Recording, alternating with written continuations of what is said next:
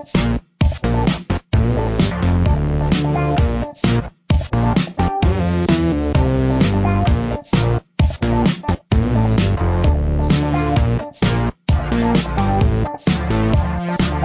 Kirk is climbing a mountain. Why is he climbing a mountain?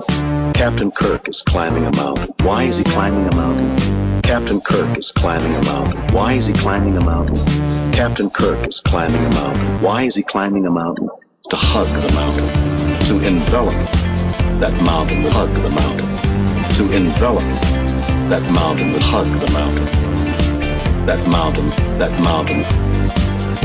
He wants to make love to the mountain tough young guys, sinewy bodies, and their uh, fingers and bikini toes challenge the rock, challenging death. Why do I climb the mountain? Because I'm in love. Space. The final frontier. These are the recordings of the podcast Give Me That Star Trek. Its ongoing mission to explore all of Star Trek, to seek out new guests and new opinions, to boldly go where many have gone before.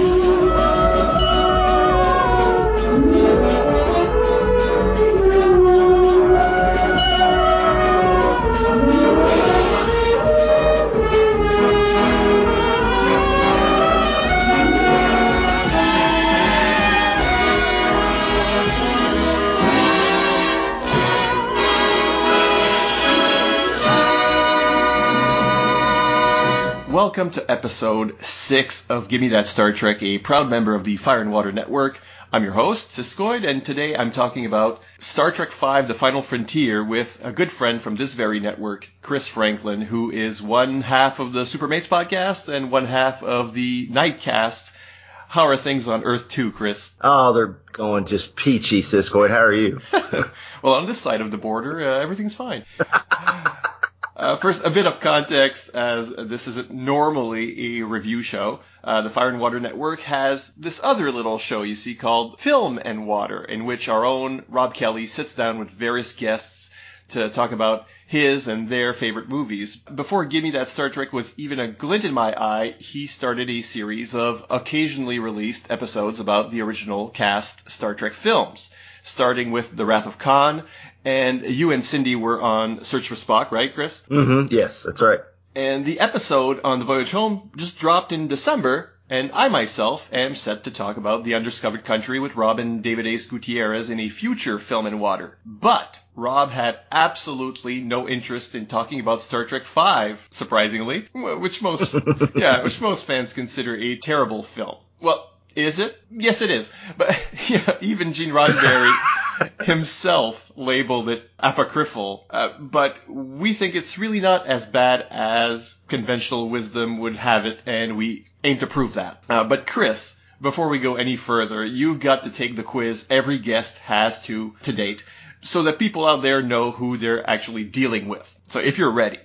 okay. Yeah. I'm ready for the Kobayashi Maru. Let's do it. You cannot win this. How did you how did you get into Star Trek and why is it important to you? Well, my dad had started watching Star Trek in syndication, and when I was a real little kid, he kept trying to get me to watch it, and for whatever reason, I was resistant. I don't know why. I have no idea, but it. I mean, I was still pretty young when I started watching it, but it was I was about six, I think, when I finally caved in. And this, you know, this is me being a, a comic fan. I even had a Mego Star Trek figure that a neighbor gave me, and I kind of knew who he was, and I kind of didn't. I knew abstractly what Star Trek was. But my dad finally got me to sit down and watch Star Trek, and I was instantly hooked. I think my I, I can't pin it down to the exact episode, but it was either uh, Arena or Operation Annihilate. It was one of those two. I, I seem to recall. So after that, every Saturday evening, early evening, my dad and usually my sister and I would watch Star Trek while my mom was still at work. So that became kind of a family thing we did together. And then my dad took me to Star Trek three and four when they came out. I just missed Khan. I, I didn't get to go see that one in the theater, but I had the uh, book and record set, so I was up up to speed before I went and saw Star Trek three. Uh, and and that just uh, from then on I was hooked. I got some of the DC comics when I could find them, and uh, it's just uh, it's just been part of my uh, nerddom ever since.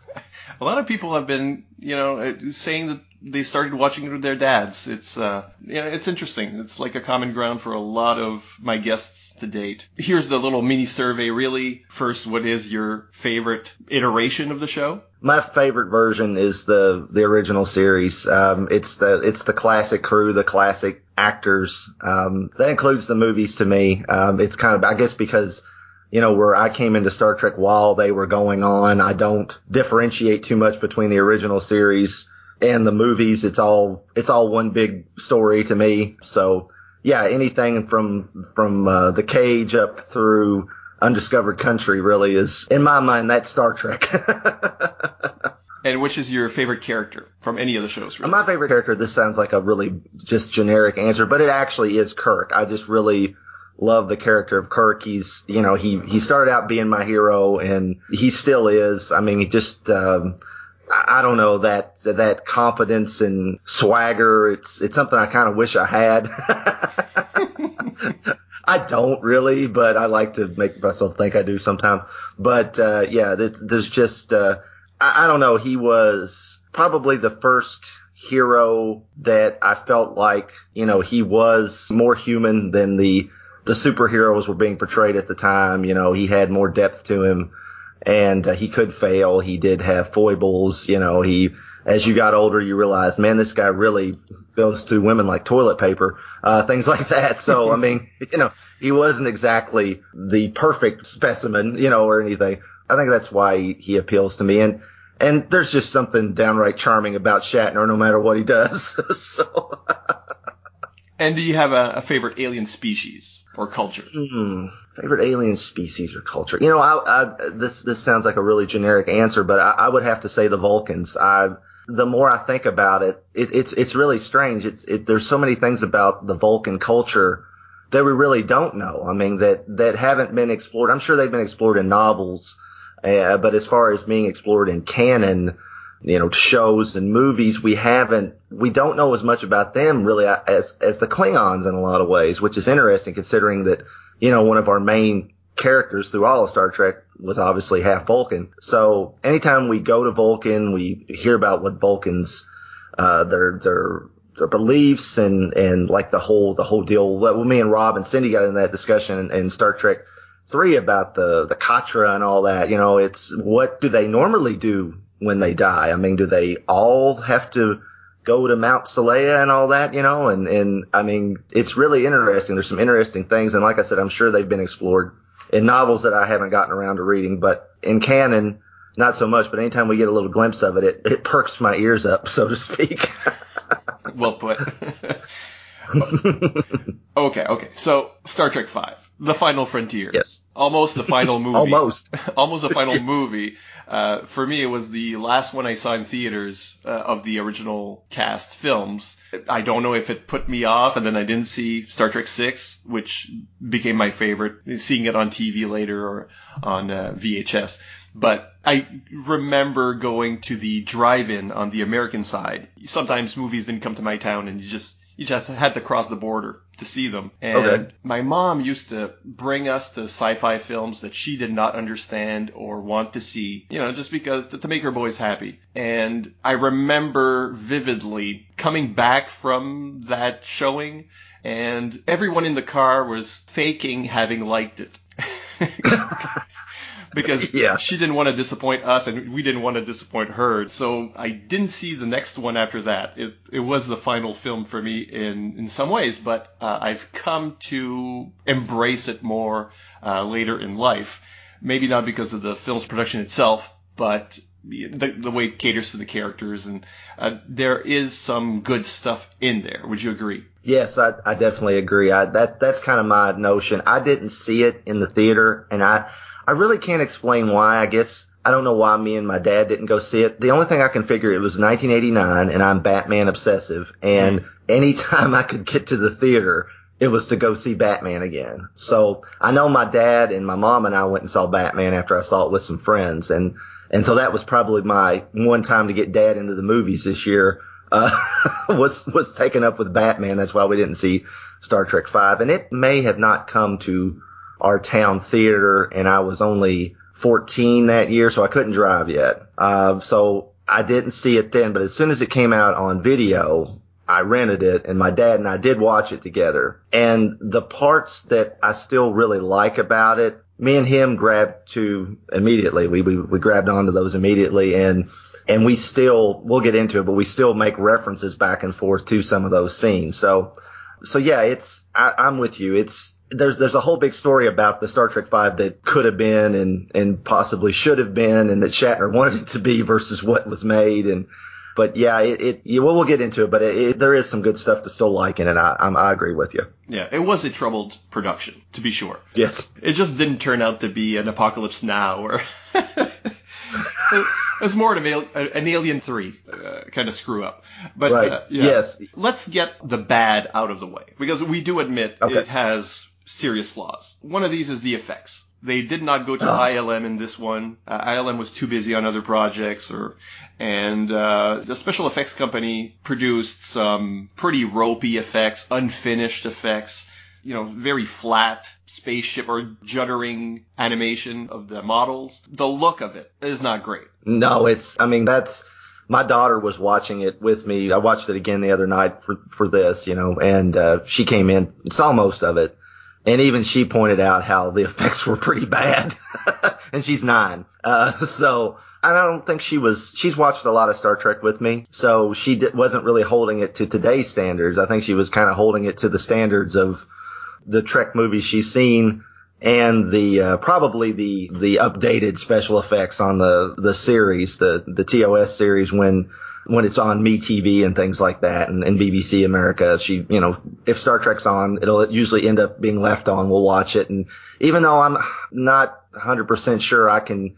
I- I'm learning to deal with those new effects just because I, they're in front of my face all the time, but but either way, this is definitely the one that really jumps out at me is like the Klingon, the gun, the the on the uh, the I don't know if it's a phaser or whatever on the tip of the bird of prey wing when it fires. It's it looks like a cardboard cutout that's sliding back and forth. It's Yeah, there's a, it's almost stop motion like. Almost. Yeah, exactly.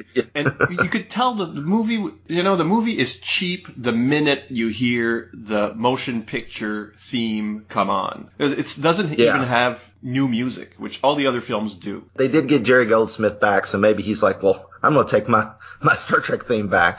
Uh, but yeah, especially because that was being used for Next Generation. Right, which was So- already on. Yeah, which of course that's uh, that was Harve Bennett's uh, explanation of why it didn't make as much money was well, Next Generation's on. They don't they don't have to wait for Thanksgiving dinner to get turkey. You know, they can get a good turkey meal every week or whatever. and well, speaking of turkeys, uh, Yeah, exactly. I was going to say. One of the things that I don't think works in this film is that there are way too many characters, uh, or supporting characters, like those ambassadors on Nimbus 3. You know, you, when you get David Warner in a role, have him do something, you know, it, there, there's a lot of these guys and then all that Klingon crew, which is just the worst. I, I would have excised the entire Klingon subplot out of this. Uh, because it doesn't really, it's not necessary. no, Well, I can hardly remember their I said- names. Yeah, I, I had to look. I had to go look it up too. Yeah, and the Klingon ambassador is, or the consulate, or whatever he is. He's the.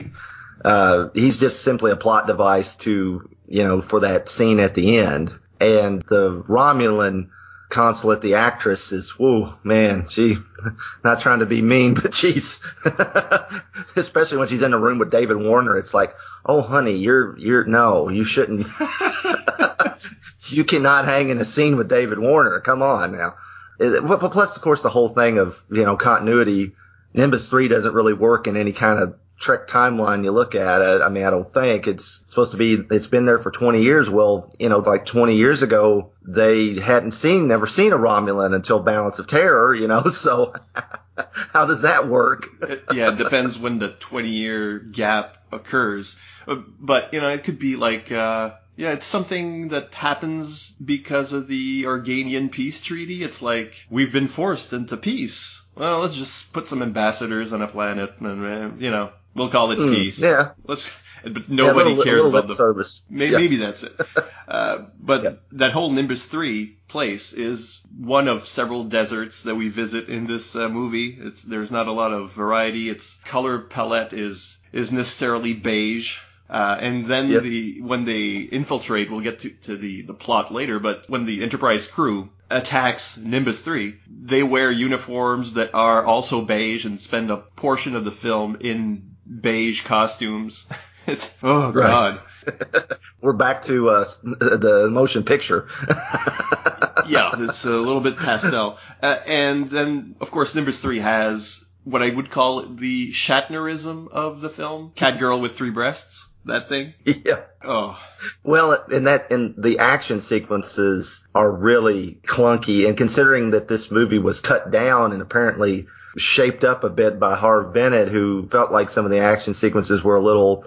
Uh, little doughy. He, uh, one thing that really gets me is Kirk. They storm Nimbus three. I know we're going to get into that, but he, he, you know, his his fight scenes as he's walking in are, are below Kirk level. It's it's not up to his usual quality. And and uh, and then he walks in and he suddenly doesn't have his phaser in his hand after having used it, knowing he's walking into a into a room that's got to have some kind of adversarial, you know, attack on the plan. And then of course the Catwoman jumps on him, and that is just a really, it's just not really shot well, edited well. It's it's really showing that okay, Shatner had directed some T.J. Hooker. Uh, but I don't think he was quite up for a major motion picture. You know, I'm not, I'm not trying to beat up the guy. There are some nice shots in the movie, but it's just not polished as, uh, as you would expect from a Star Trek film and one that had a, a budget, you know, a decent budget that apparently was getting cut left and right, but maybe these, the Paramount guys kind of, kind of got an inclination of what they were going to get and started taking money away from it. I don't know. Did you have any other uh, problems with the film while we're still on the on, in that chapter? Uh, well, just um, yeah, not not so much in that first section. Um, I think when he's climbing El Capitan, parts of it really look uh, well done. I mean, there's you know they they do a good job of of making you think, okay, that's Kirk up there. They they do a decent job, but then when you know when Spock appears, okay, he's floating around him. It looks a it looks a little hokey, but it's not horrible. But when he falls and it's a close up of Shatner and it's an obvious green screen, it is one of the most obvious green screens in movies. I mean, it's really it really kills all the other good work they did to establish it. And it's, it's a shame. You know, it's, it's another case where the effects are just really, really subpar. And no matter what they did in camera that was actually done well, the effects would come in and undermine that. So it's, it pulls you out of the movie after you've just got pulled into the movie. It's, it's unfortunate. Well, before we get into the really the Yosemite scenes, which I think are crucial to the what's good about the film, that Mhm. that really takes us into what works, I think, because what works is the character stuff, and Mhm. the big three are central to this. Uh, you know, Kirk, Spock, McCoy, uh, but the other roles also have they all have something to do, with perhaps the exception of Chekhov, who gets to play captain in, in a fake out situation, uh, but that's about it. But the other guys, Uhura's fan dance and uh, uh, Scotty engineers a jailbreak, and uh, Sulu crashes a uh, shuttle into the you know pilots a sh- it, that shouldn't be really that hard, should it?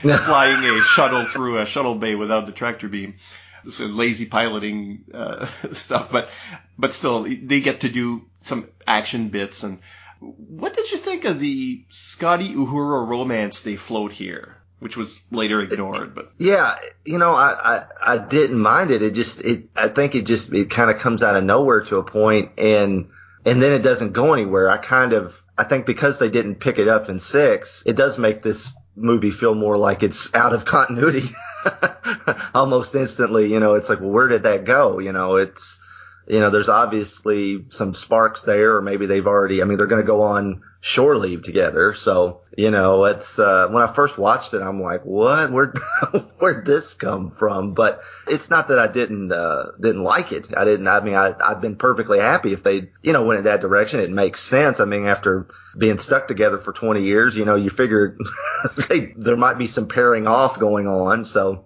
uh, yeah, I, I didn't mind it at all. I just kind of wish they'd done more with it if they were going to go there. Yeah, it's one of the things that seems out of continuity, you know, when they say that Star Trek V doesn't count. And I, I found a way, if it wasn't for that stupid Nimbus 3 opener, there's actually a way to see this film as an imaginary sequence. It happens in the Yosemite scenes, which uh, you know, once the um, once we're done with the Mission Impossible 2 opener uh, thing Mm-hmm. with the captain climbing El Capitan, so it's it's all you know, captain versus captain kind of idea. There- There's some nice ideas there that don't quite necessarily put a button on it, uh, but the the whole camping scene. Uh, Yes. For some reason, I kept remembering as ha- actually having farts in it. it doesn't. sort of convinced me there was farting in it. I, you know, maybe I, ju- you know, in my mind it was like Blazing Saddles. If only. I actually love that scene. Yeah, you do get the bourbon and beans, an explosive combination. You get that line, but uh, you know, it, it, yeah, there's actually no farting in the in the scene. Uh, but And that's a great that- scene. that- yes, it is, and that's the scene that that me and and my dad and and Cindy actually always end up coming back to. Is uh, you know, there's just so many great exchanges and and and Bones. You know, the uh, I, I was reading in. Uh, the Nitpicker's Guide for Classic Trekkers, uh, Phil Farrand uh, wrote those books, and he um, he points out how there's a lot more uh, colorful Earth metaphors in this movie. There's a lot more swearing. Maybe after the Star Trek Four, they picked up some of that, you know, because you know Bones is like, Jimmy really pissed me off, you know, things like that. But but uh, you know, just the idea, the fact that Bones says it maybe it never crossed that macho mind of yours, but you might have been killed. About time somebody said that to him. I love the line where you know, God, I, I liked him better before he died, and uh, you know, I, I love those those exchanges as well. And uh, there's the whole um, they, they lay in. I mean, obviously they weren't planning for it, but that scene lays in elements that will come to fruition in generations. Uh, the whole idea Yes. that you know Kirk will die alone, give or ta- Mhm. give or take a Picard. right? Yeah. Without Spock and McCoy, he'll die. As long as they're with him, he'll be fine. But if he's on his own, then he'll die alone. And you can, if you can go, if you go by that, then you can say, well, he didn't have him with him on the Enterprise B when he officially died, and he didn't have them with him when he died in the Nexus. So both deaths, he did not have his two best friends with him, and that's that was the prophecy of Star Trek Five fulfilled. Very much. And the whole thing, row, row, row your boat gently down the stream. Life is but a dream, which is the nexus uh, as well. So there's a very nice parallel there. Yes, it is. It's like, you know, and I'm sure nobody intended it that way. Um, the creators of Generations didn't go back and try to tie that back in or, but it's, it is a nice little poetic callback to it, e- even, even if it's unintentional. And I love the row, row, row your boat. And, uh, that, that's the thing that my dad will say. He'll say occasionally, do you know row, row, row, row, row, row, row your boat? I think he even adds a few more rows than Shatner did, you know, but it's such a great little scene and you really get the idea that, that these guys, you know, Bones points it out, you know, they, they're in space together and, and when they get shore leave, they all go, they go off together. But, uh, this idea of the family that they've created over the years, it, it, it's, it's really nice and really well done and, and, and touching. And you get the idea of the camaraderie bet- between those three actors too. And because they genuinely did like each other. Um, you know, they might have had a few squabbles here and there over the years, but uh, they did. You know, th- those two and Shatner got along pretty well over over the course of Star Trek from most estimations. So it feels sincere. Yeah, Shatner burned his bridges with all the others, but those three stayed friends. And if you're, if we're, this is my explanation for making it apocrypha. Uh, if life is but a dream and we, you know, ignore the uh, Nimbus 3 opener and like put it later in the film, then um, we start at a campsite and we end at the same campground, the same, around the same fire. That's, that's where the movie ends. And uh, maybe and you know during the film we learn things about the characters that Spock has a brother that uh, you know what their pain is and it's almost as if the film were campsite stories, fireside stories, where these characters might have confided in each other, told themselves sad stories, or you know, and projected themselves. And even there's even elements of other adventures, whether it's uh, hating the Klingons or uh, defeating God himself, a false god, uh, which happened a lot in the series. So Mhm. it's it's a bit like we're just reminiscing, we're we're shooting the shit, if if you will, and uh, and and also confiding you know very important uh, things and memories. And then you know when we're back at the campground, uh, maybe that was just like stories they were telling each other. It could feel like that if someone Yeah. wanted to keep it out of continuity, you know. And and it's a meditation as well on. It's like the reverse of Wrath of Khan. Wrath of Khan was in Wrath of Khan, Kirk felt old, and by the end felt young again. Mhm. And in this, they all feel old. Uh, there, there, there seems to be like a fear of being redundant. You've got TNG on, you know, somewhere else going on, and this is like Yeah. instead of the triumphant passing of the torch that happened in Star Trek Six. If this were the end, it's really about guys kind of being over the hill and uh, Scotty hitting his head on the bulkhead and uh, uh, the, you know the Enterprise is in pieces and doesn't work very well. And it's like, are we are we still relevant? And maybe you know that's part of their own inner turmoil. Are we still relevant? Are we, what have we done with our lives? We don't have families. We don't have, you know, that's how they start. And by the end, they've come to some sort of acceptance of their situation and can move forward. But I think that being around a fire, those two, three friends around a fire is actually creates a sort of context for the actual adventure that we see, you know, whether it's Yeah. good or bad. Yeah, I, I like that. I, and you know. I could totally buy that. I don't have any problem with this. I mean, there's little things that in every Star Trek film that make you, uh, you know, the or any story that you know continuity was never was never up in the foremost in the minds of the creators because you did you did have different people coming in and out, you know, of, of each production. But, uh, I mean, besides little wonderful things like the fact that the destruct sequence in, in Star Trek 3 is the exact same destruct sequence from Let That Be Your Last Battlefield, which was on MeTV last night. And I just marveled at the fact that, man, they really, they really just did that exactly the same way. That's awesome. and I knew that, but it was just fun to watch it again you know, the fact that Shatner wrote the story, uh, came up with the story and wrote it with Harve Bennett and the, the Loughery guy that wrote the screenplay, maybe some of what he was feeling Right. as the aging hero of the franchise seeped into the movie, you know, and, and maybe that's where you're picking up some of that. It's like, are we, are we, you know, over the hill? Now, of course, that question is asked in Star Trek 6, which I love Star Trek 6 as well. It's one of my favorites. And, and it actually goes back and forth between it and Wrath of Khan, which one's my favorite. But, um, you know, maybe some of that seeped in to Shatner's story because I'm sure, you know, the original crew actors, they probably weren't overly excited about the notion of a new Star Trek series. I've never really heard any of them come out and say they just hated the idea. And, you know, I'm sure they felt like, hey, these guys are mowing our grass to a point and, and how much longer can we milk this cow? You know, how much longer is this going to go on? But it does make it kind of interesting that, you know, it, within the story, it does seem a little ridiculous that they would pick the barely functional Enterprise and its crew to go on this crucial mission. I mean, it, it is Captain Kirk. We know that he is the, and I, and I like the fact that they acknowledge the fact that he is the hero of, of Starfleet, you know, because by God, after all he's done, he needs to be, you know, recognized as the hero of Starfleet and his crew, the, the heroes of Starfleet.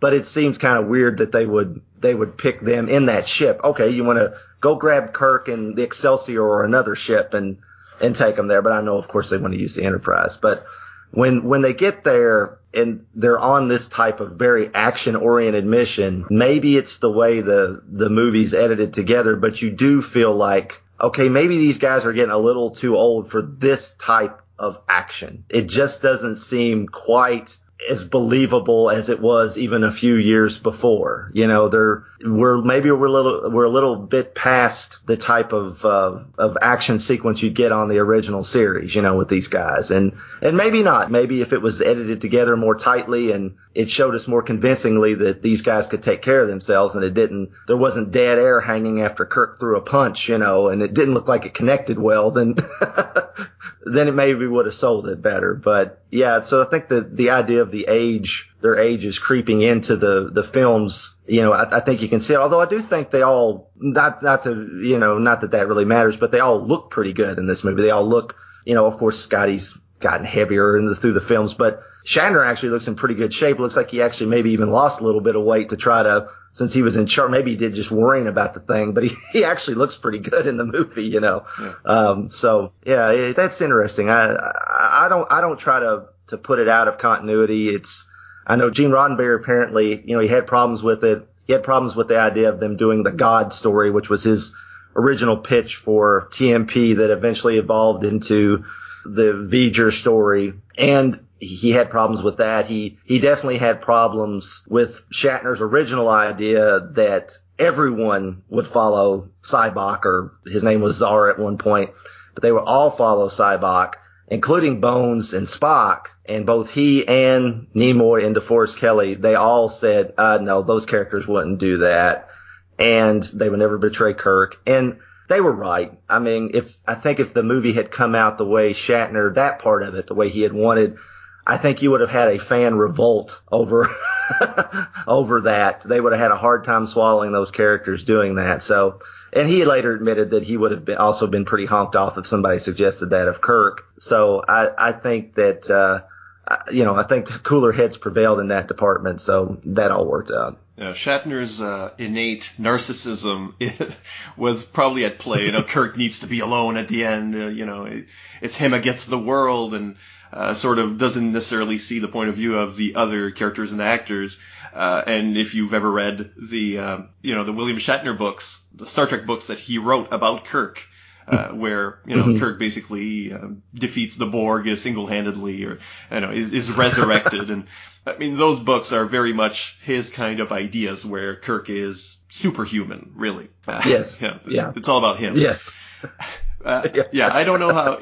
I don't know either if uh, he was or any of them were edgy about Next Generations coming on because it wasn't an overnight success either. Not really. I mean, really found its groove no. later on.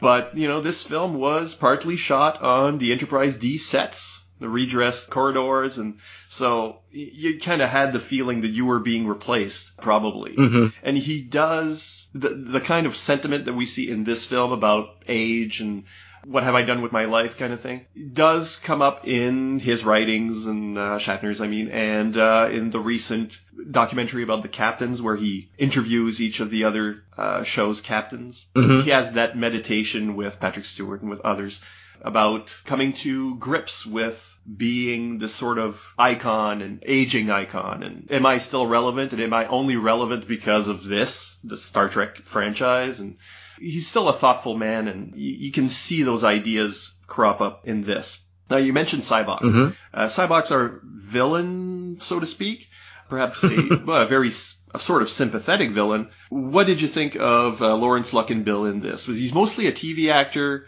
He had a very, very brief motion picture career, and this was his last uh, motion picture, but he only like, really was in like three or four films per se. You know, he's like the kind of actor feels familiar, like you can't quite place him. You know, probably you've seen him in the in like a Murder She Wrote or something. Right.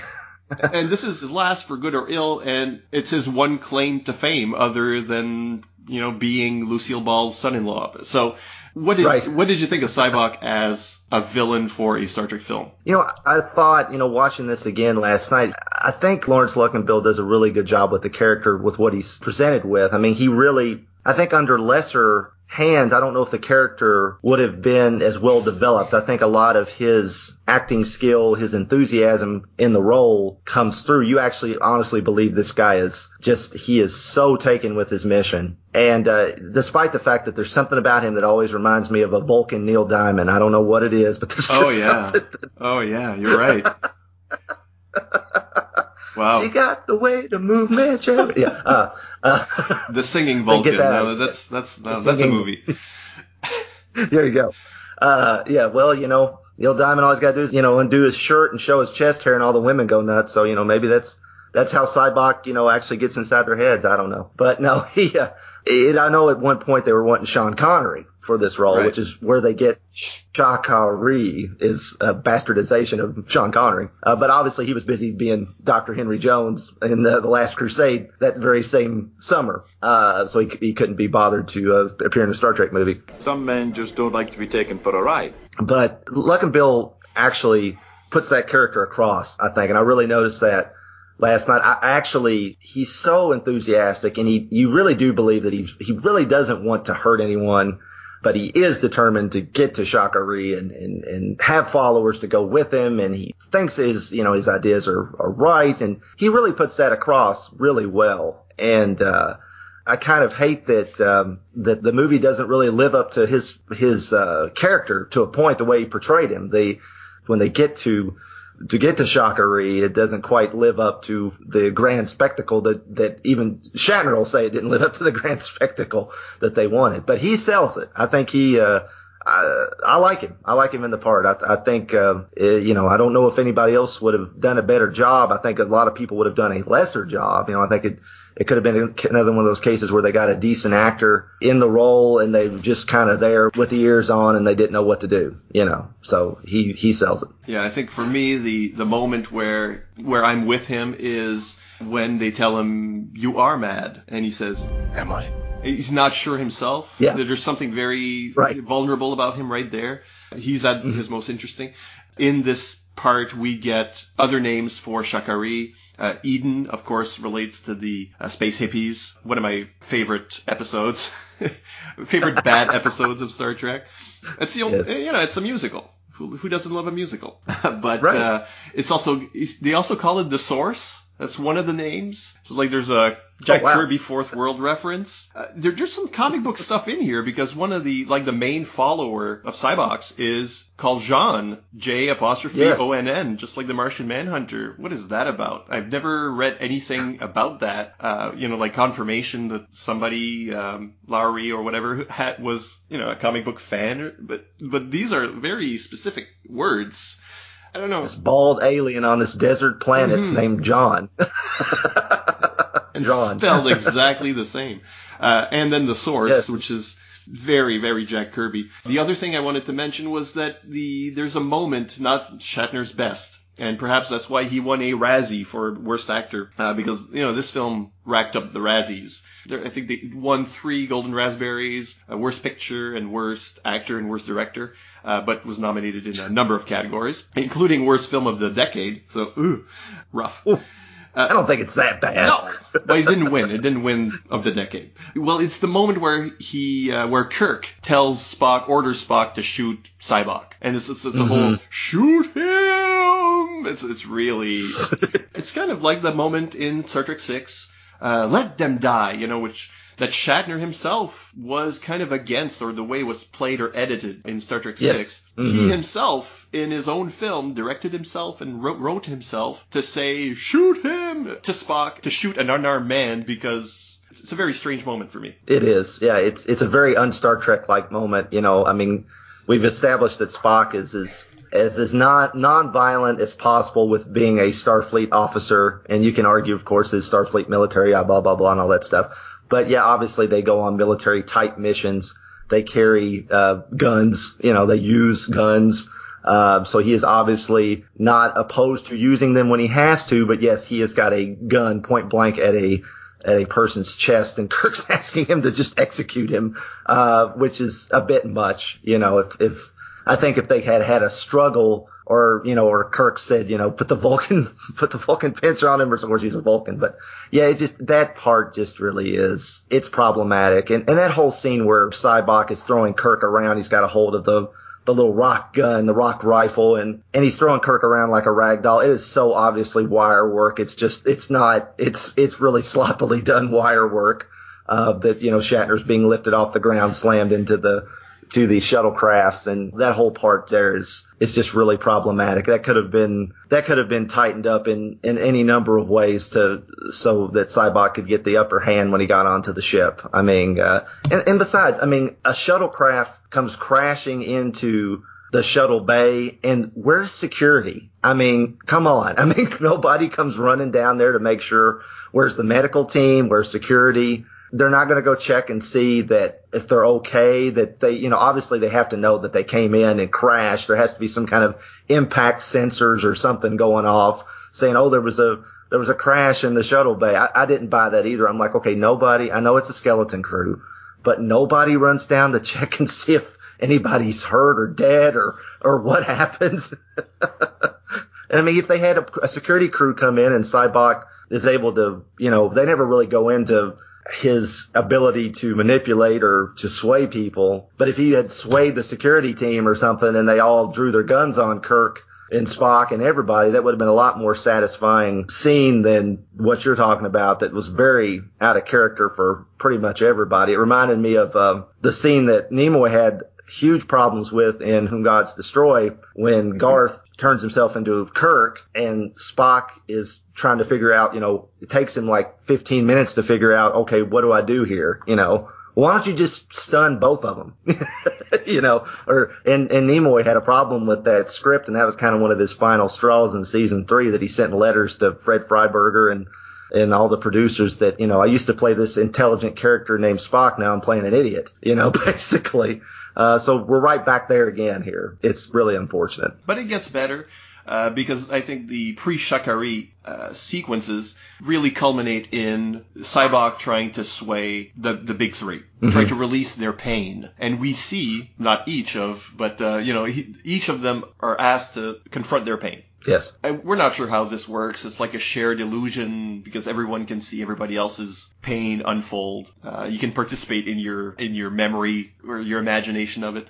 For McCoy, it's the euthanasia of his father, which is like, how did you take that moment? That's a really powerful moment. I mean, it's DeForest Kelley is is very underrated. I think because I think mostly because after he became Bones, he didn't do a whole lot of other work that you that anybody recalls. He played the character pretty much. That was that was what he did, especially after the movie started.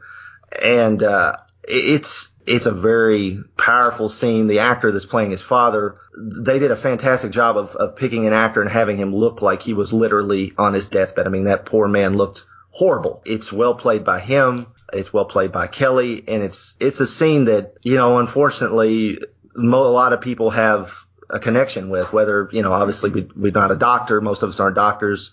Ange might be listening to this. He's a doctor, uh, but we've been there. We've been there with loved ones. We've been there in their last minutes. We've we we even if we aren't in control, we ask ourselves, what could we have done? You know, what, why why did we get here? Could we have done something different?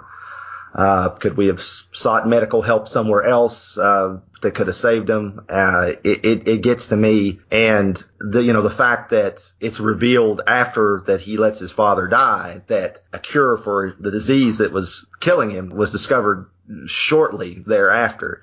It's just a gut punch. I mean, but Kelley plays it just beautifully. I mean, it's, it's, I mean, that's why there's scenes like that is why this movie can be all bad because there's some damn good acting in, in, that scene alone, you know, and, and honestly, I think as, as much as I love Leonard Nimoy and his character of Spock, I think Kelley steals that scene from out from under both of them. I mean, it, he's given the more emotional, even, even though we, we're more invested in Spock's character and we know about what Spock went through, we know his difficulty with his father, which is a thread that's been played through the movies and pretty much resolved in Star Trek 4. And I know you love that, that scene in Star Trek 4 and I do too at the very end. But despite all that, that's Kelley's scene and he kills it. He nails it. Yeah, it helps that we don't know as much about McCoy. You know, there's always been some veiled references to an ex-wife or you know a daughter and things like that, but we mm-hmm. never in the show. He's like the older character who has obviously has had a a life a life that has informed his distrust of technology and but we don't go into we don't go into his life so much. Uh, you know, we're always more interested in Spock, and we do delve more into Kirk's past than we ever do McCoy. And this would be a recent memory because his father is very, very old. But yeah, we, we don't know enough about McCoy to make this in any way redundant or we, have never seen this before. And yes, it's, mm-hmm. it's played beautifully because the Spock stuff I, makes me wonder if he actually remembers his own birth, which could is possible for a Vulcan, I imagine. Yeah, sure. but it also is probably more imagination. It's an image of his father's dislike of humanity, or I mean, dislike of humanity. He married a, a human woman. What, what, did you expect? Right. Uh, so that whole moment, right. so human, ugh, is probably just imagination. It's not a moment mm-hmm. that ever happened. Just image of the father-son relationship. But I do love Kirk's whole. I don't want my pain taken away. I need my pain. Yes. because we can put whatever uh, because we don't see it. It could be you know I like to think it's Edith Keeler, but at this point it's probably David Marcus's death, mm-hmm. uh, or you know it's, it's, an accumulated pain. All the people he's lost. Kodos, Kodos executioner. Yeah. His brother that he forgets at the end of the movie when he says, I lost a brother once. Well, you lost a brother twice then, dude. well, I think that's supposed to be a reveal. It's sort of like all the other guys think he's talking about uh, George, but no, he, you know, he means Spock, and this is my actual real family or my new family now. That's how I, with all due respect to my siblings, my own family is my group of friends. I think it's more of a family than my right. biological family, in truth. Gotcha. Yeah, that speaks yep. to me as well. But you know, the whole you you can't steal my pain away, and of course, just looking at everybody else whose pain has been taken away, they're not themselves; they're puppets of Sybok. Mm-hmm. Uh, they're they're they're Sulu uh, under the spell of uh, Landru again. It's you know they're all Looney yeah. Tunes of the body. They're of the body. yeah, they're all of the body. So uh, so yeah, so he of course he's going to re- refuse that I, because I think the way McCoy and Spock play it, uh, they're not. Please take my pain away. They're. I'm not afraid of you. I'm not afraid of your power. I can resist this. So mm-hmm. do your best. Do your worst. And mm-hmm. in other circumstances, Kirk might have said, "All right, you know, go ahead, show me." And then reject whatever illusion he creates. But we don't even get to that. It's he needs his pain, and uh, it's it's sort of a Kobayashi Maru thing because uh, he, he fights against it. You feel that he has that pain in that moment, the way he you know the way he plays it. So he can't win. Either he has his pain and he must suffer for the rest of his life, or he gives himself up and is shipped to Sybok. So either way, it's one of those moments where he has to make a terrible choice. Right. Let me ask you a question. Mm-hmm. What the deal with Sybok and his in, his power of influence? I've kind of always in the back of my head just kind of told myself,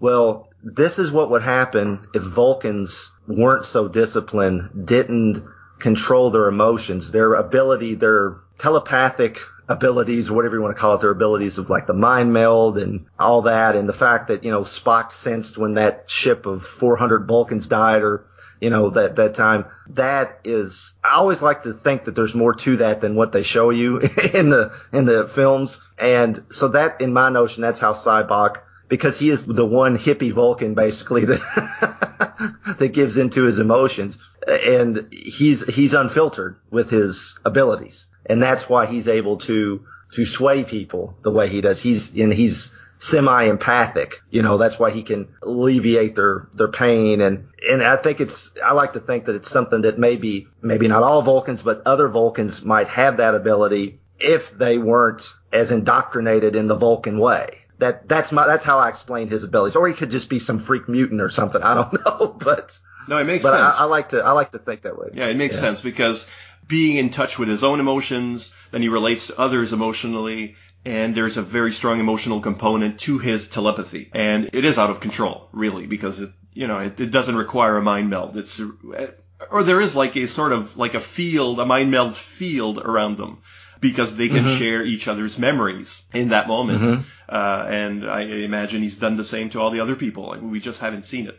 The other thing I love about the idea of a of an unfiltered emotional Vulcan in, in this film is that the warning about giving up, you know, giving oneself over to uh, emotion, if you're a Vulcan, is always one of uh, violence. You know, the Romulans are an offshoot of the Vulcans that uh, embrace their passions, and so they're uh, violent, warlike people. And anytime mm-hmm. that emotion has overcome Spock, it's always been negative emotion or, you know, hysterical fits of laughter, but it's usually be, been negative emotion, fear, mm-hmm. anxiety. But Sybok is at peace with himself, so his emotion, really the, the where he falls into the emotional trap and we'll we'll see this as we go over to uh, Sha Ka Ree, God's planet, that it's his arrogance and vanity that is out of control. His emotions have taken him over really. He's lost control, and it just seems like he's peppy and happy, but that happiness is really out of control as much as any anger or fear that we might have seen from Vulcans in the past. So he's, Yeah. you know, he's got like a Vulcan-fueled arrogance that makes him believe that he has been in contact with God uh, against all logic. It's very much a, a fight between the logic of the moment that you know Kirk Kirk is will be the one that to ask the questions that this doesn't make any sense. What does God need with a starship? And yes. Sybok cannot ask that question because of uh, because his emotions are completely out of whack, and he believes something that he shouldn't believe, that he sh- something that he should question, not the existence of God or the divine, but the you know the, the relevance of this particular God with its suspicious limitations. Right. So so let's go to Sha Ka Ree. Okay, Let, let's let's go. go. Let's go to Sha Ka Ree. Let's uh, let's break through the other galactic barrier. Uh, Yes, the other one in the center, not on the edge of the galaxy, Right. but the center. It's just it's just barriers. It's it's all barriers. Uh, and uh, yeah, and it's uh, well, at least it's not Vasquez rocks. Uh, you know, um, it's, it's, it's it's got an interesting look. It's not it's not the Eden that we would um, you know. It's very much the Vulcan ideal, perhaps, or it's not heaven eh, by any means from our perspective. It's dramatic, but I think it's it's an inappropriate location. I think uh, it doesn't feel like an Eden, and uh, you know, if at least the skies were interesting, or because you got the whole crew of the Enterprise watching this from orbit, and uh, you know they're mesmerized by what they're seeing. I guess maybe they're under the spell, but really, it's just another ball of rock.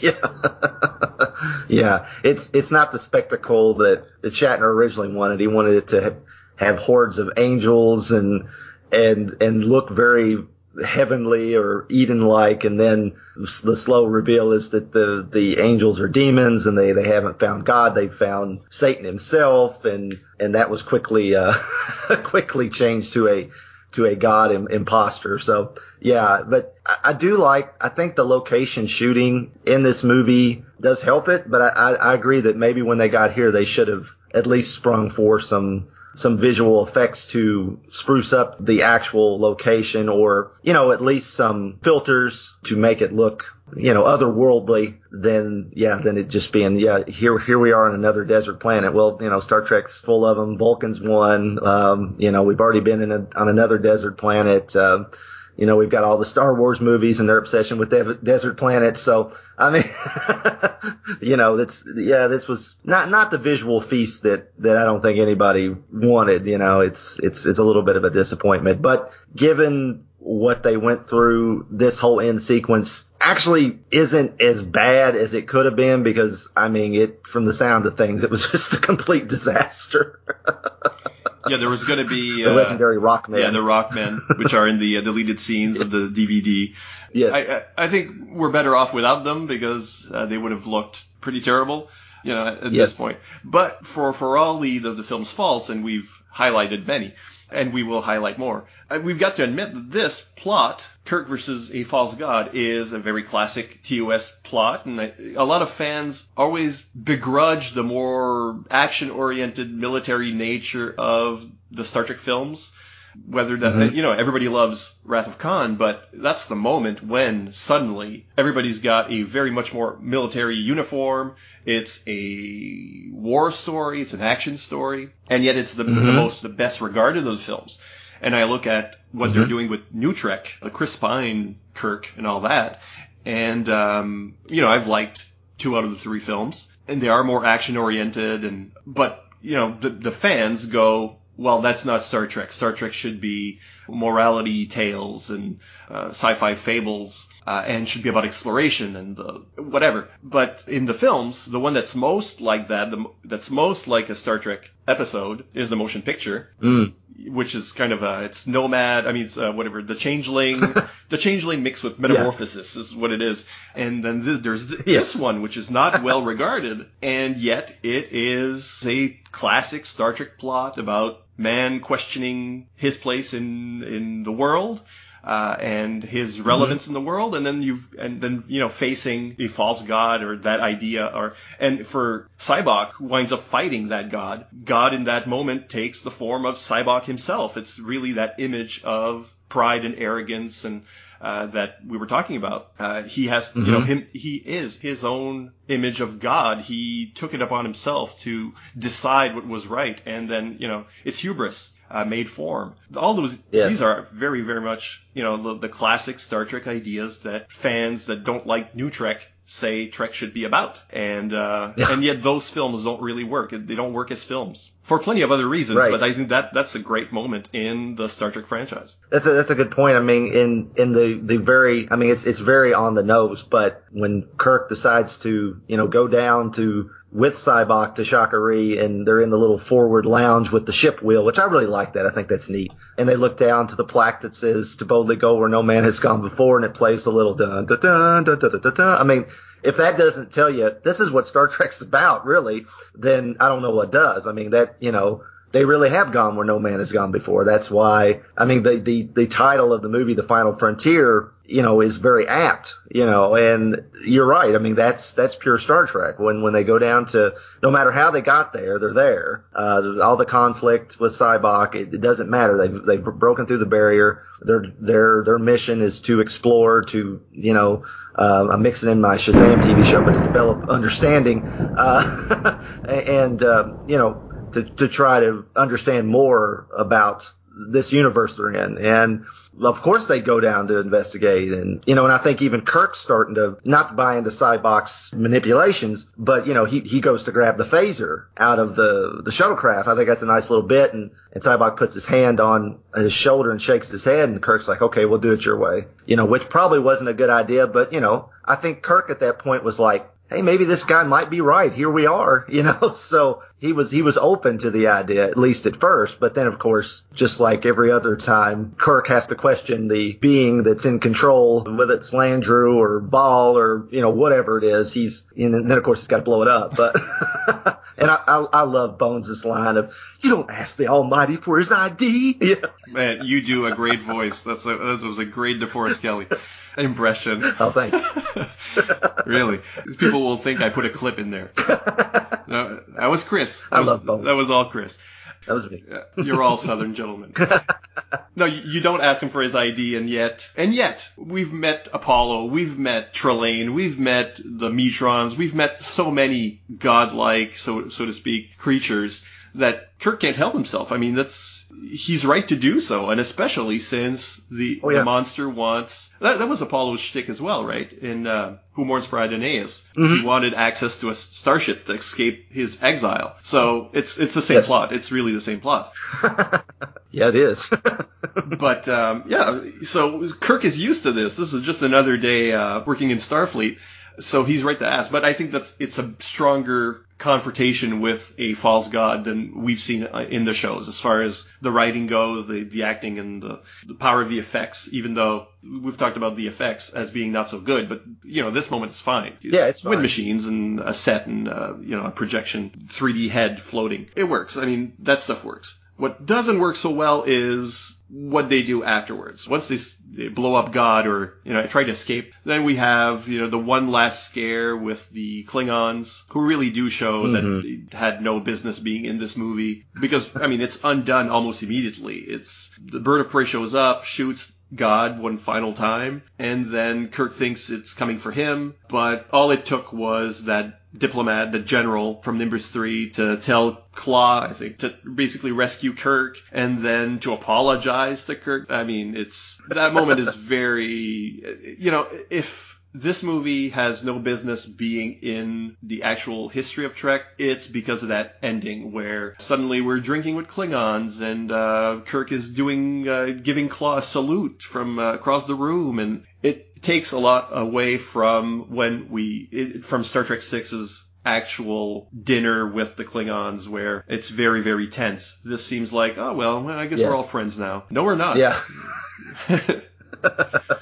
yeah, yeah, and especially given that you know Kirk is recorded as saying he never forgave them for the death of his son, but yet he's you know he's eating you know hors d'oeuvres and you know having drinks with them here. So yeah, it's yeah it does undermine Star Trek Six. The ending is problematic, and and I think you're right. I think if they just excise the Klingons, I think at this point they felt like oh okay it's a Star Trek movie we have to have the Klingons in it. It's like well no no you really don't. I mean there was tons of tons of episodes of Star Trek where there was no mention of the Klingons. You know, they they actually didn't show up that often in TOS. I mean, when they did, it was usually a pretty memorable episode, but you didn't have to cram them into every story. And I, yeah, of course they didn't know where they were going to go with Star Trek Six at the time, but at the at the same time, it just it does seem forced and and the Klingons are just really cartoony. There's no two ways about it. They're, you know, the, even the general, they, they don't develop him well. I mean, he's, you know, he's this big, heavy slob of a guy that belches out loud and just, you know, he's, he's drinking. He's, he's obviously been just shuttered away to this hole in the universe that because nobody wants to deal with him. And they could have done something with that character if they built up some kind of relationship with him. He was on the bridge through almost the whole movie. They could have done something with him but he was just there in the background. And like you said they waste david warner. At least he makes up for it next time you know but Yeah. in the next movie. His next couple roles. Oh yeah, yeah, true. Yes, uh, yes, obviously, yeah, on, on, on TNG too, yeah, and uh, at least they don't waste him there. But yeah, it's, it's that whole part. It kind of undermines what they've done, and and it's. Let me let me ask you this. Something I noticed. This is a nitpicky thing. I noticed this a couple times back when I watched it. When they come to Sha Ka Ree and they get out of the shuttlecraft, Kirk, Spock, and McCoy have actually decided to put their dress uniforms on. Their uniforms on anyway. It's all one uniform on here, but they put their deep red uh, uniforms, uh, Star Trek 2 on uniforms on. And either Lawrence Luckinbill came back for reshoots or Sybok just decided to get a haircut before he met God because suddenly his hair is a lot shorter than it was. and it's really weird because when he, he sees himself in the, the God face turns into an, you know, a twisted version of Sybok and he, and he confronts himself. The evil God Sybok has the long hair and he's got short hair. And I can't get past that now. I've seen it now. I can't, unseen it. I don't know why that is. That was a big continuity gap. They didn't give Luckinbill the wig that he had on or, or the extensions or, or it was literally meant to be he wanted to look really good. So he got a haircut before he met God. I don't, I don't know what it is, but it, it it's just this little weird stumbling block I can't get past now. Well, there's a lot of continuity stuff in this movie. I mean, as far as we were talking about Phil Farrand's uh, nitpickers guides, and I'm a card carrying member of the guild. You know, I've I, yeah, I've contributed to one book or other. Um, Oh, I don't think I got a mention. I think you know, it's sometimes you submit the same one someone else submitted, but you know it's yours. Oh, yeah, okay. yeah. Uh, Yeah. yeah, but I did get, you know, I was getting the newsletter and all that. I, I was deeply into that, and I think probably the reason why I watched so much TNG, you know, taping them and watching them over and over and trying to find new nits or finding the nits that were in the book. So I did, I did a lot of that uh, in my, uh, you know, college years. This film, you know, I didn't notice this just watching it this week. That happens a lot. You know, hair's not the same length, water in your glass not the same height. Uh, sometimes you notice, sometimes you don't. Uh, but this movie had way bigger problems in that area for me. You know, just uh, like the the, the turbo shaft uh, flight thing Yeah. where there's four times as many floors or to, to the Enterprise, and there normally should be, where they fly past the same deck number twice.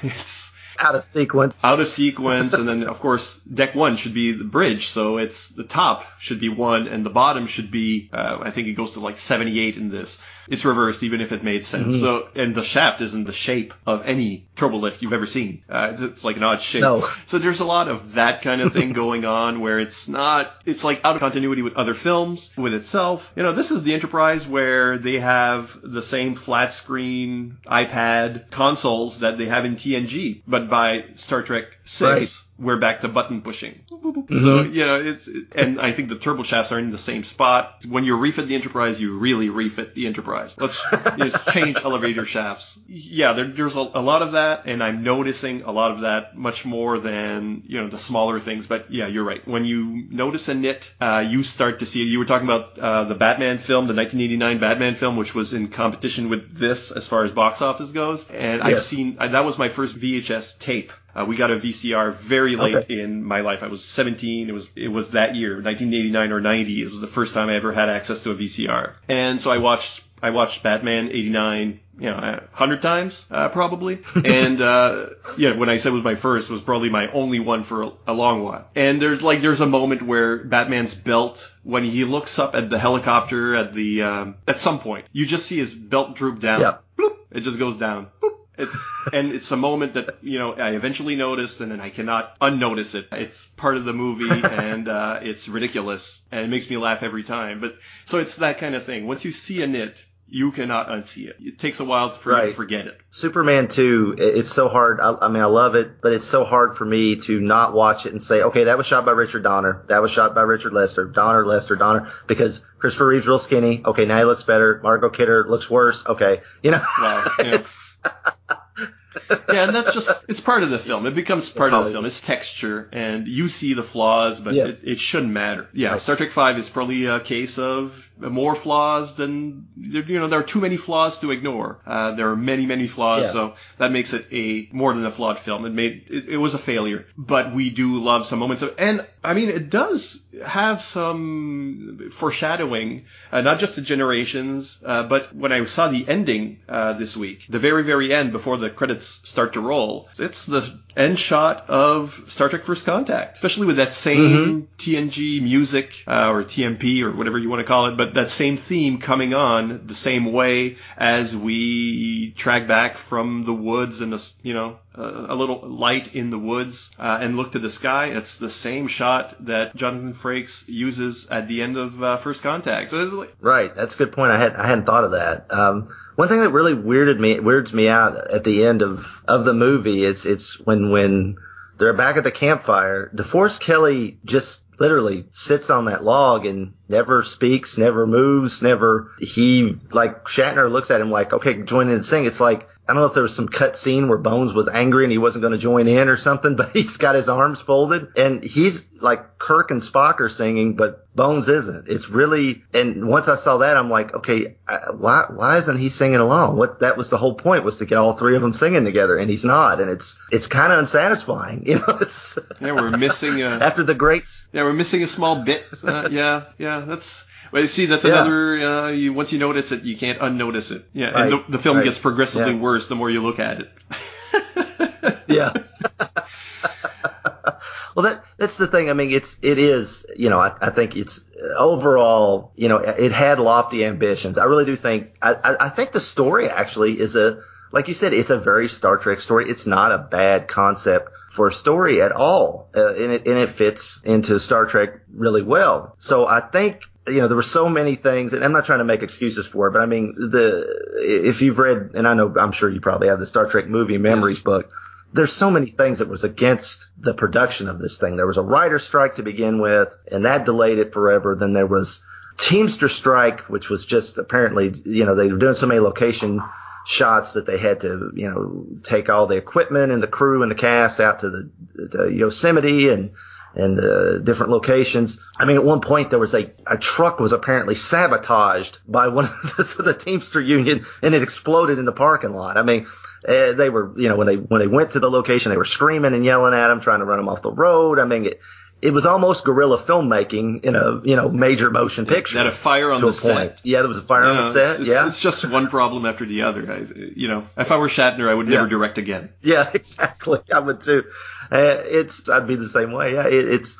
I think a lot of those problems show in the movie. Obviously, they're they're there on the screen. That's the problem. They're, you know, despite the fact that they tried to edit it down as best they could, it, it still shows. But I think the overall story and a lot of the character bits, because these characters are so well beloved and and and well crafted, well acted. The the char- the actors are very invested in them. Even in a you know subpar showing, it's still worth watching because the characters that that's the difference. And I'm not I'm not trying to to bash the motion picture, but uh, to me the motion picture is a grand spectacle. The effects are all there. It looks fantastic. Even today, it holds up really well. But the human element is so missing. The characters are so devoid of the charm of what made them what they are, made them so likable, made you love Star Trek despite what we now kind of look at as some ropey effects on the original series. Now, at the time, the original series effects were pretty good and, and actually, you know, a lot of it ahead of its time, but there were a few ropey things here and there. But even now, a lot of people can appreciate the story, the acting, uh, the character development, the characters themselves. But that's kind of the weird trade-off between the motion picture in this movie. Motion picture, all spectacle, no heart as far as I'm concerned.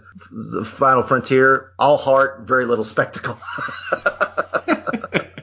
No, that's it's true, and uh, and you know the, the fact that they they had just come off a major hit with the Voyage Home, like this story somehow had to have more humor to it than was probably designed for. You know, it's, a lot of the humor feels forced in this one. You know, it makes it makes the Yeah. characters look foolish at times for just those comedy beats and uh, comedy beats or anachronisms. You know, you know, David Warner smoking cigarettes in the Star Trek Futures. Kirk has a T-shirt with a slogan on it. It's the kind of thing that's supposed to make you smile or laugh, but it doesn't quite work. I think this was a more serious story, and where it really shines is when the comedy is character driven, like the scenes between the, the principals, or when when it's dr- very dramatic, like the the, the pain scenes. So it's the kind of thing where you get a lot of interference from different parties, and you get this Frankenstein's monster of a film. You know, unfortunately, and some people will uh, take to the torches and pitchforks when they see it. to, to bring to, yeah to bring that metaphor uh, home. Any other thoughts before you have to beam back to Kentucky and I go into uh, incoming subspace transmissions? I'm glad we got to talk about it. I appreciate you having me on, and and uh, hopefully, you know, we didn't defend it. We we obviously were very honest about the uh, shortcomings of it, but I think we both agree there's there's quite a bit to like there, and I think it's uh, you know you could do far worse than to to sit down and, and watch the movie again and, and enjoy the the really good parts because the really good parts are really good. right. And if people uh, agree, or you, you should probably revisit it, we encourage you to do so. If, if you agree or disagree, you can always leave us uh, messages, or if you don't agree with um Chris's evaluation of the motion picture, uh, i.e., you you are Hendricks. Gene Hendricks, uh, you can leave messages, of course, for us at uh, fireandwaterpodcast.com. Uh, and there's always an active discussion around each of our episodes, so it's always interesting to read. And we'll I'll read those comments at the back end of the next episode. Uh, where can people find you on the uh, internets, uh, Chris? We've talked about your uh, two podcasts. Oh, you but, Uh, what, what do you have planned for Supermates and Nightcast in uh, February? Well, yeah, Supermates, uh, we actually, uh, we're planning on having a couple guests come by and, uh, uh, take a look at something, uh, very, very geeky, uh, very, very specific to, uh, I think a lot of our demographic here, the, uh, the Heroes World catalogs, uh, that came out from the Heroes World, uh, store chain that was, uh, based in New Jersey. Uh, they put out comic book size catalogs. We're going to take a look at one of those. We're going to go through it and uh, page by page and talk about what's on it. And we're going to have, hopefully, I don't want to let the cat out of the bag. We're hopefully going to have some special guests on there to help us go through it. Uh, on Nightcast, we are, Ryan and I are talking about the early Max Allan Collins stories. Uh, he did two issues. We've talked about one. We're going to jump into the other in Batman and in Detective Comics. We are in the excellent uh, Mike W. Barr, Alan Davis run. So that is, uh, I am very excited for that because I just love, love, love, love that run. and, uh, and Ryan, I think Ryan likes it too quite a bit. And, uh, so we're really jazzed about that. So, uh, yeah, keep your podcatcher over on the Fire and Water Podcast Network and check those out. It's all on the Fire and Water Network. So if you're um, subscribing to the main feed, you're getting those. If you're not, you can subscribe to them separately as well. Yes. Yes. Well, thank you again, Chris. We'll uh, I'll take a small break for the uh, some promos. And then uh, incoming subspace transmissions, news, and your feedback from the last episode. Batman Nightcast, a thrilling new podcast from the Fire and Water Podcast Network, hosted by Ryan Daly. And Chris Franklin. Nightcast chronicles the Cape Crusaders' adventures in Batman and Detective Comics after Crisis on Infinite Earths. Highlights from this legendary era include Batman number 400. Legends, Mike Barr and Alan Davis. Batman Year 1, Batman Year 2. Max Allan Collins, Ugh. um, the new Jason Todd, Ugh. Millennium, You're not doing this right. Let me take over. Alan Grant and Norm Breyfogle. Alan Grant from Jurassic Park. Did you hear me say Norm freaking Brayfogle? Oh yeah, Son of the Demon. The Killing Joke, A Death in the Family. Batman Year 3. A Lonely Place of Dying. Alan Grant, Alan Davis, Max Allan Collins. Why are there so many people named Alan from this era of Batman? The Rise of Tim Drake. Legends of the Dark Knight. And that's just up until 1989. Did anything exciting happen with Batman after that? You'll have to tune in to find out. Batman Nightcast, part of the Fire and Water Podcast Network. Find it on iTunes and at fireandwaterpodcast.com.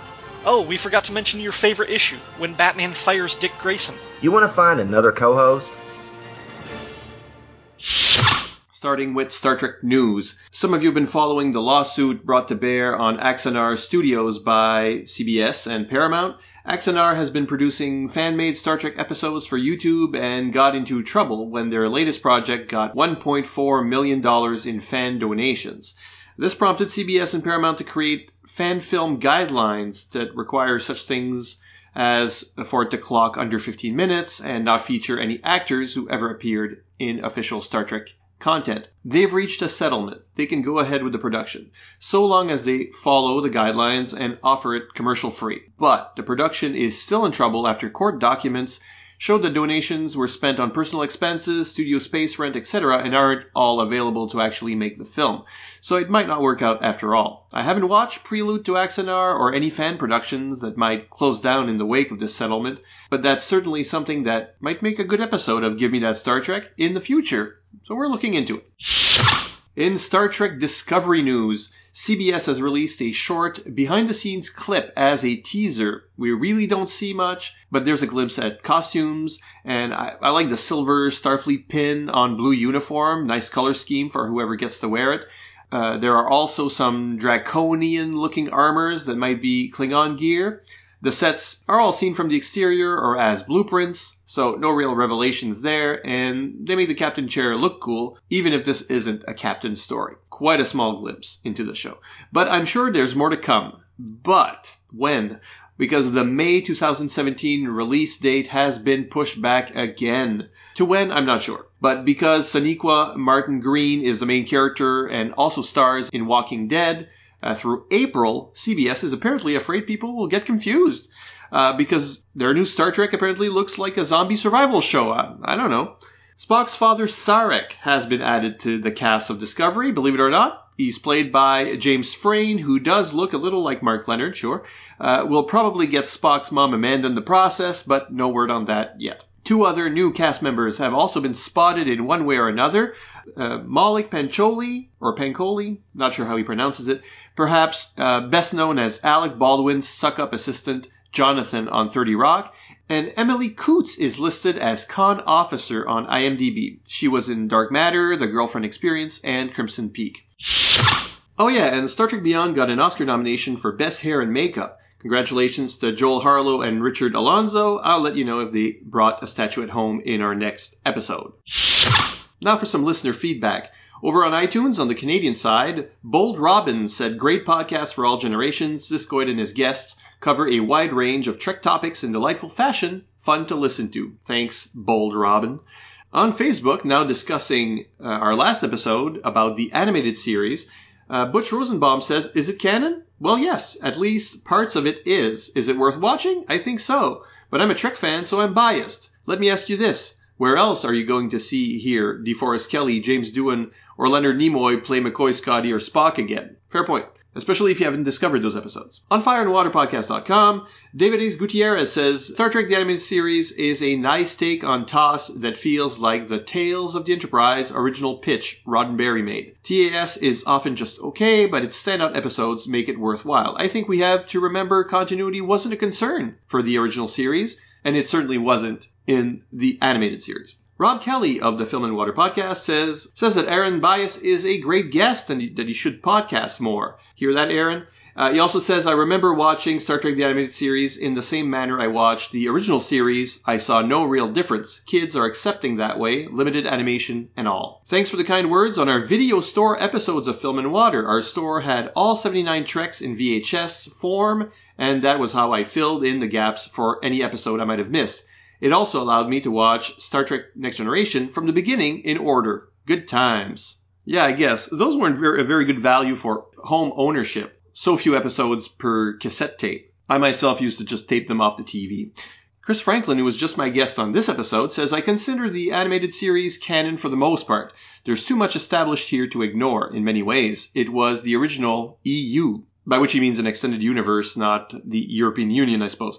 Uh, the pitfalls of all Filmation productions hold it back. Basically, the repetitive stock shots and music, as mentioned. That music is also heard in their live action shows, like Shazam.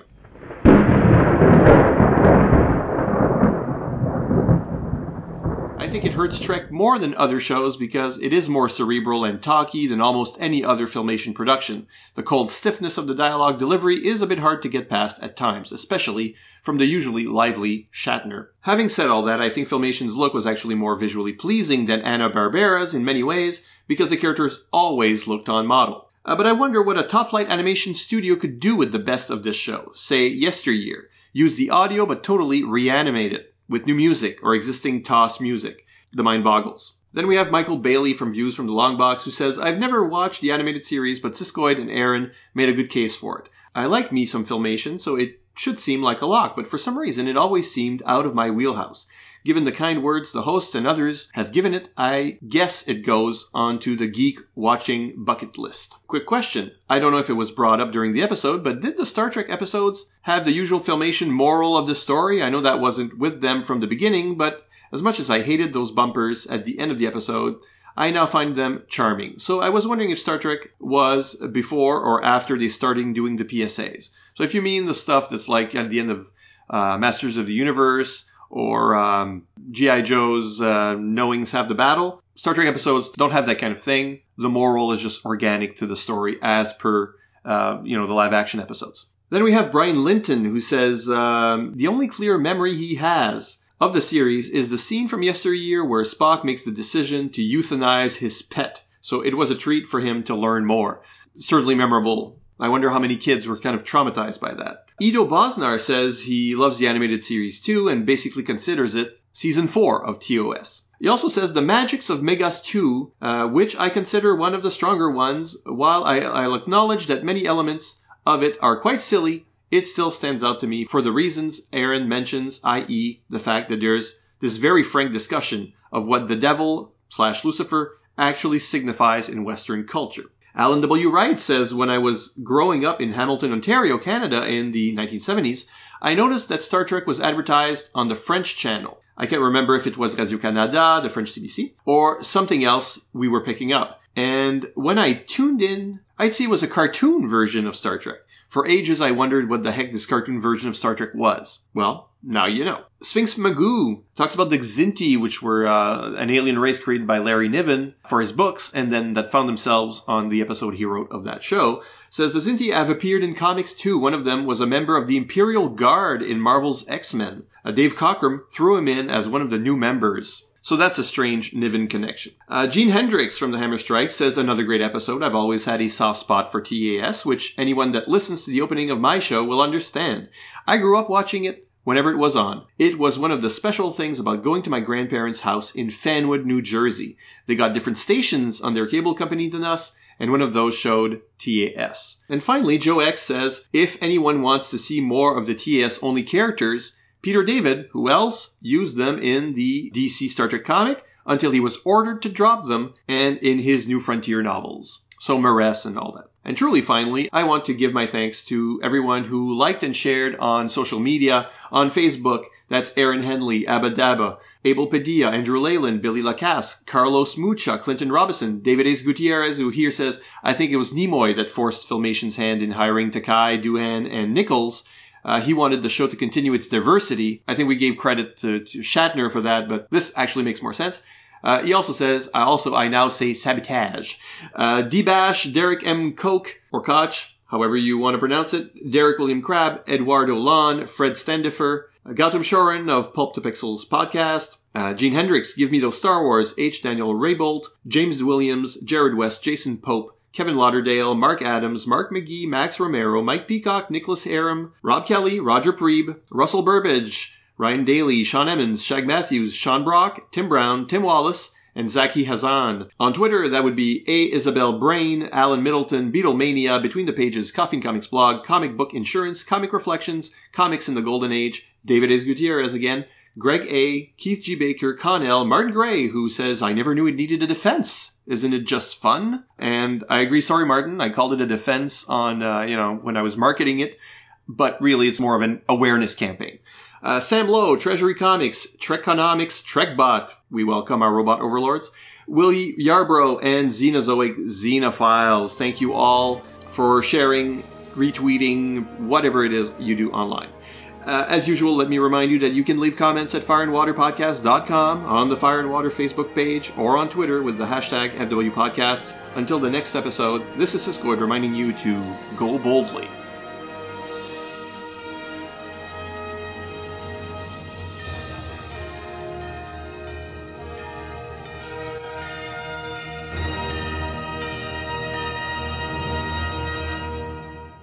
Yeah, I'm glad I did this. I'm glad Rob didn't want to do it. yeah, he gave us one to, we didn't have to worry about stepping on his toes, so that was good. Yeah, Yeah. So, so now does it mean I have to do the motion picture with Gene at some point? Because that's also a whole. Ugh. yeah, you probably Ugh, do. I so don't want to. He loves it too oh. much, and I hate it so much. because of him and Scott Gardner, they did they did an episode several Yeah. years ago that, that that was basically saying, "Hey, go back and look at it. it we really like it. Give it another shot." And I did, And? I, it didn't change my opinion. Well, the new DVD edit isn't so slow. They- They've re-edited it, and it's not as long as it used to be. It's not 2001: A Space Odyssey long uh, on those shots, Right. but it's still it's still very very slow. I, I- there's one moment I like in that movie, and it's the where after Spock goes into V'ger's database, however that works in his spacesuit, and they, they pick him back up, and uh, he says it goes to what you were saying because it he, he says V'ger is missing something, and what is you know what is he missing? What does he want? What is he looking for? And he grabs Kirk's hand and says this, you know, and it's like the, the it's a very emotional moment for Spock, showing his friendship that way and saying it's it's the the human humanoid connection that he's missing. He's missing you Yes. know, uh, closeness. He's missing this, and that's like the one great moment, and it's also you know, a quick one sentence review of the film. yeah. See, now you've got to do an episode Just so I can you say that. yeah. Uh, maybe I'll just put this in the bloopers at the end of the show so I can say it without doing it. There you go. Anyway, uh, so I've got to go back to some uh, editing and put Shag back in my head. Ugh, Oh, Ugh. good lord, I'm sorry. know.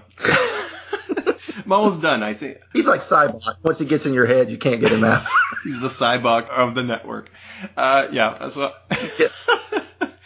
oh man. Hold it, please. Hug the mountain. Envelop that mountain hug the mountain. To envelop that mountain hug the mountain. That mountain, that mountain.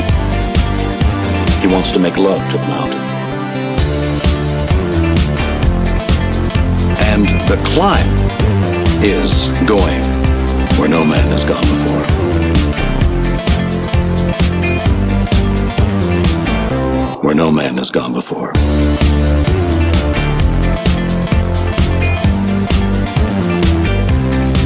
challenge the rock, challenging death. Why do I climb the mountain? Because I'm in love.